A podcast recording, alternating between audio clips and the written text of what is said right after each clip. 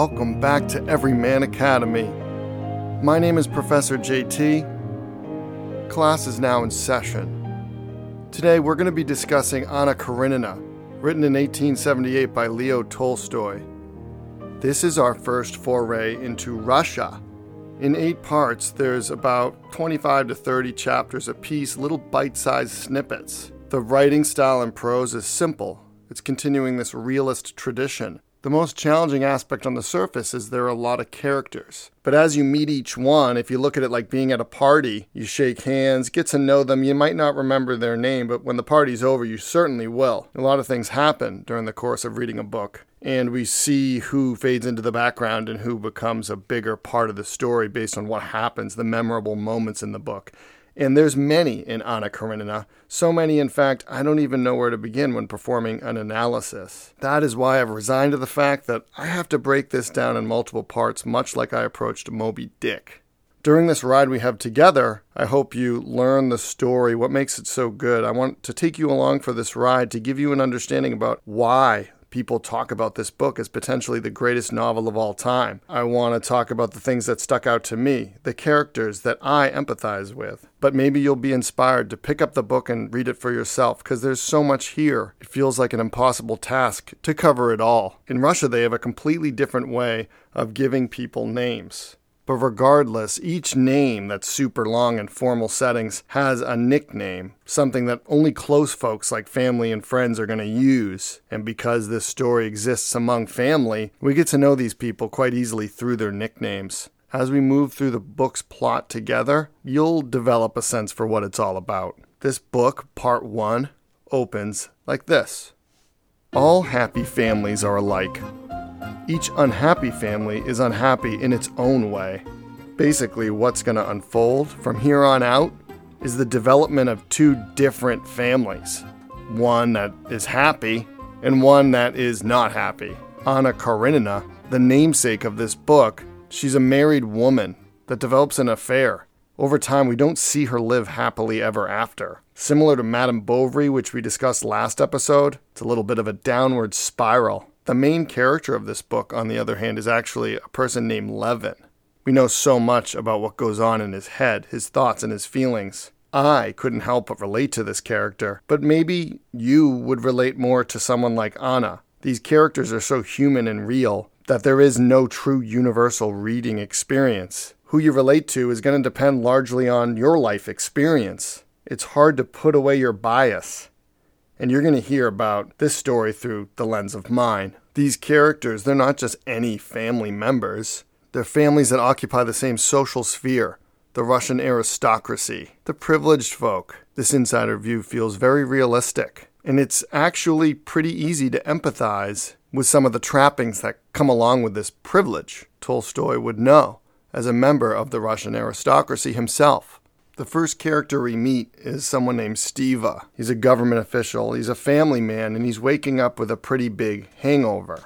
Oh, oh, he groaned as he remembered everything that had happened and once again, all the details of the quarrel with his wife, the utter hopelessness of his situation, and most agonizing of all, his own guilt loomed into his imagination. You see, Stiva, he has his family life at home, and then he goes out and has a mistress. When his wife Dolly hears about this, she's absolutely heartbroken. This isn't just any woman that he's having an affair with, it's the governess. This is the teacher that stays at home and educates the children. How scandalous. Stiva, with a headache, tries to sort out how to deal with all this. Uh, but what can be done? What on earth can be done? There was no answer except the general answer which life gives to all the most complicated and unanswerable questions. This answer was one must live by satisfying immediate needs, that is, by seeking oblivion. This guy is a party guy. Much like Madame Bovary, he's all in it for the passion. It's his purpose in life doesn't really ponder the big questions. It's all about the now. He had been born into the circle of people who would become the powerful of this world. This sets the stage for his buddy to come visit, the protagonist of this book, the main character, Dmitri, otherwise known as Levin. We get a sense of his mindset in this first encounter with his friend at work. Now, Levin is madly in love with Kitty. Kitty is the younger sister of Dolly. Remember her? That's Stiva's wife, the one that he cheated on with the governess. They're having a little get together at Kitty's house, and Levin shows up early, goes into her room, awkwardly pops the question. He stumbles politely through this unfortunate meeting in society and quickly heads home, heartbroken and dejected after his failure. Even though Kitty has strong romantic feelings for Levin, she already has her heart set on another young suitor, the mustache twiddling man known as Vronsky. Kitty's little get together, Vronsky ends up showing up. And then the next morning, he drives out to the Petersburg railway station to meet his mother. But who does he see but Steva? Steve is there to greet his sister, who's coming in on train to save his butt, get him out of the doghouse. Vronsky notices the approach of a train that was ever increasingly apparent by the flurry of preparations at the station. Through the steam caused by the frost, workmen in sheepskin jackets and soft felt boots could be seen crossing the rails of the curving tracks. The whistle of a locomotive and the shunting of something heavy could be heard down the Indeed, a locomotive was already whistling in the distance. A few minutes later, the platform started to shake and puffing steam that was being forced downward by the icy cold locomotive rolled past, with the connecting rod of the central wheel drawing back and extending slowly and evenly, going slower and slower and making the platform shake more and more. Came the wagon with the luggage and a yelping dog, and finally, the passenger carries, shuddering before they came to a halt. The smart looking guard blew a whistle as he jumped down, and following him, the impatient passengers started to get off one by one. Vronsky followed the conductor to the carriages and paused at the door of the compartment to make way for a lady coming out. With the customary tact of a society man, Vronsky ascertained with one glance at this lady's appearance that she belonged to the highest echelons of society. He apologized and was about to go into the carriage, but felt the need to glance at her again. Not because she was very beautiful, but because there was something particularly gentle and tender in the expression of her pretty face when she walked past him. When he looked around, she also turned her head. Her shining gray eyes, made dark by her thick lashes, focused intently on his face for a moment in a friendly fashion, as if she recognized him, then immediately transferred to the approaching crowd, as if looking for someone. In that brief glance, Vronsky had time to notice the suppressed animation which sparkled her face and flitted between her shining eyes, and the barely perceptible smile curving her rosy lips. So that's it. That's the moment he sees Anna for the first time, and it's well written, it's descriptive, and it's powerful. How interesting. Where is it going to go from here? Much to Vronsky's surprise, Anna is there to see Stiva, there's a flirtatious back and forth that happens between them. And just about as everyone's about to leave, a horrible thing happens. Someone's killed on the train tracks. Vronsky, the hero of the day, hands a bunch of money to the conductor to give to the family of the person that was killed. Anna is very impressed by this gesture. A gentleman says, What a terrible way to die. He was sliced in two ways, they say. On the contrary, I think it was the easiest, as it was spontaneous, said the other. Ooh, at the time, this was new technology. It is true that suddenly a new avenue for suicide and death existed. It's a bad omen, Anna said. Well, we'll have to read on. Anna heads back. She saves the day with Stiva, her brother, completes her mission, but she's got Vronsky on her mind. Now, she's married. She's got a kid. What is she doing with Vronsky on her mind? She's older than him, too. She shouldn't be thinking about him, but nevertheless, she is. And she goes to see Kitty. Kitty's having her big coming out party, and she's expecting Vronsky to be there. The big ball. She invites Anna because she really loves her. She thinks she's a wonderful person, but little does she know about to get backstabbed. She suddenly realizes when she shows up at the ball what she's done by inviting her there. She sees Anna in a completely new and unexpected light. And all that was visible was her simple, natural, elegant, and yet light-hearted and vivacious self. She's there with Vronsky. Anna's there. They start dancing. She can't believe it. She was dancing the quadrille with a dull youth she was unable to refuse and happened to come face to face with Vronsky and Anna. She had not encountered Anna since her arrival, and now she once again saw her in a completely new and unexpected light. She saw that Anna was drunk on the wine of admiration she was inspiring.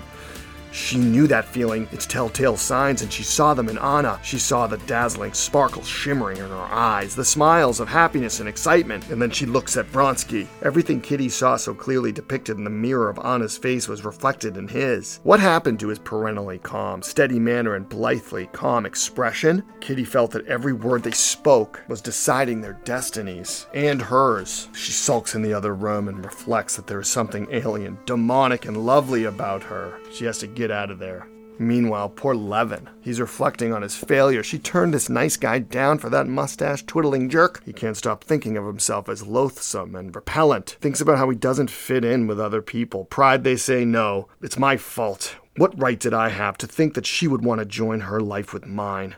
Who am I, and what am I? An insignificant person who is no earthly use to anyone. And then he remembered his brother, Nikolai. Isn't he right about everything in the world being rotten and vile? So he starts thinking about his black sheep of a brother, and then how he had suddenly cracked and launched into the most licentious debauchery. All these bad behaviors pretty much gets him screwed out of the family inheritance. Nevertheless, Levin knows his heart. I'll make him tell me everything, and I'll show him that I love him and therefore understand him. Screw society, you just get turned down. It's time to bring your bro in. He visits his brother Nikolai and see that he's become thinner than he was three years ago. And he's got a life partner he took from a brothel. Nikolai's basically like, My life partner is a prostitute from a brothel and I live in filth. You gotta deal with it. He doesn't stop there, he gets into politics. Talking politics already. Despite the awkwardness of this meeting, Levin hangs in there. The next day, he makes a pact with himself that he would never again allow to forget his brother and would keep track of him and not let him get out of his sight and be ready to help him out when things became difficult for him. And that would be soon. He could feel that. He gets home, he's got his country estate going on. He puts his feet up. He's like, you know what? I'm moving on. Good for him. Gets a little motivated, picks up two heavy dumbbells, starts doing lifting exercises to instill some vigor into himself. He's thinking about just living a more minimalist lifestyle. Good for him. After the ball, Anna's trying to get out of there. It's a little bit awkward. She's staying in the same place as Kitty is. Dolly's very appreciative for smoothing things over and uh, convincing her to give her husband a second chance. Anna confesses that she was the reason why the ball was not a good one for Kitty. But Dolly spills the beans that she didn't really like Vronsky anyway, and it's better it should not work out if he, Vronsky, can fall in love with you in one day. Oh, heavens, that would be too silly, said Anna, and a deep flash of pleasure appeared on her face again when she heard the thought absorbing her uttered out loud. Interesting. So Dolly's saying, well, he can fall in love with you in a day, so I don't want someone like that with my sister. Meanwhile, Anna's like, ooh, he fell in love with me in a day. I'm so wonderful. So it's just kind of an interesting perspective here. Two people hearing the same thing and having two different meanings. Vronsky can't get enough of her. He kind of follows her back to St. Petersburg. He's kind of sulking about the train station, just uh, taking a look at Anna while she's going to meet her husband. She's going home now. She gets off the train and she sees her husband. When she sees her husband, she has an unpleasant kind of feeling, and it grips her heart when she meets his weary gaze, as if she had expected him to look different. You know, this feeling had always been there, but definitely more so now. Vronsky didn't fall asleep all night. He's very excited. He wasn't able to think about anything or anyone other than Anna. She inspired happiness and pride in him. What would come of all this he did not know and did not even consider. That all his previously dissipated, disparate energies had converged and were now being distracted with a terrifying force toward one blessed goal. And he was happy about that. He only knew that he had told her the truth and he was traveling to where she was. And now he derived all his happiness in his life. The only meaning was seeing and hearing her.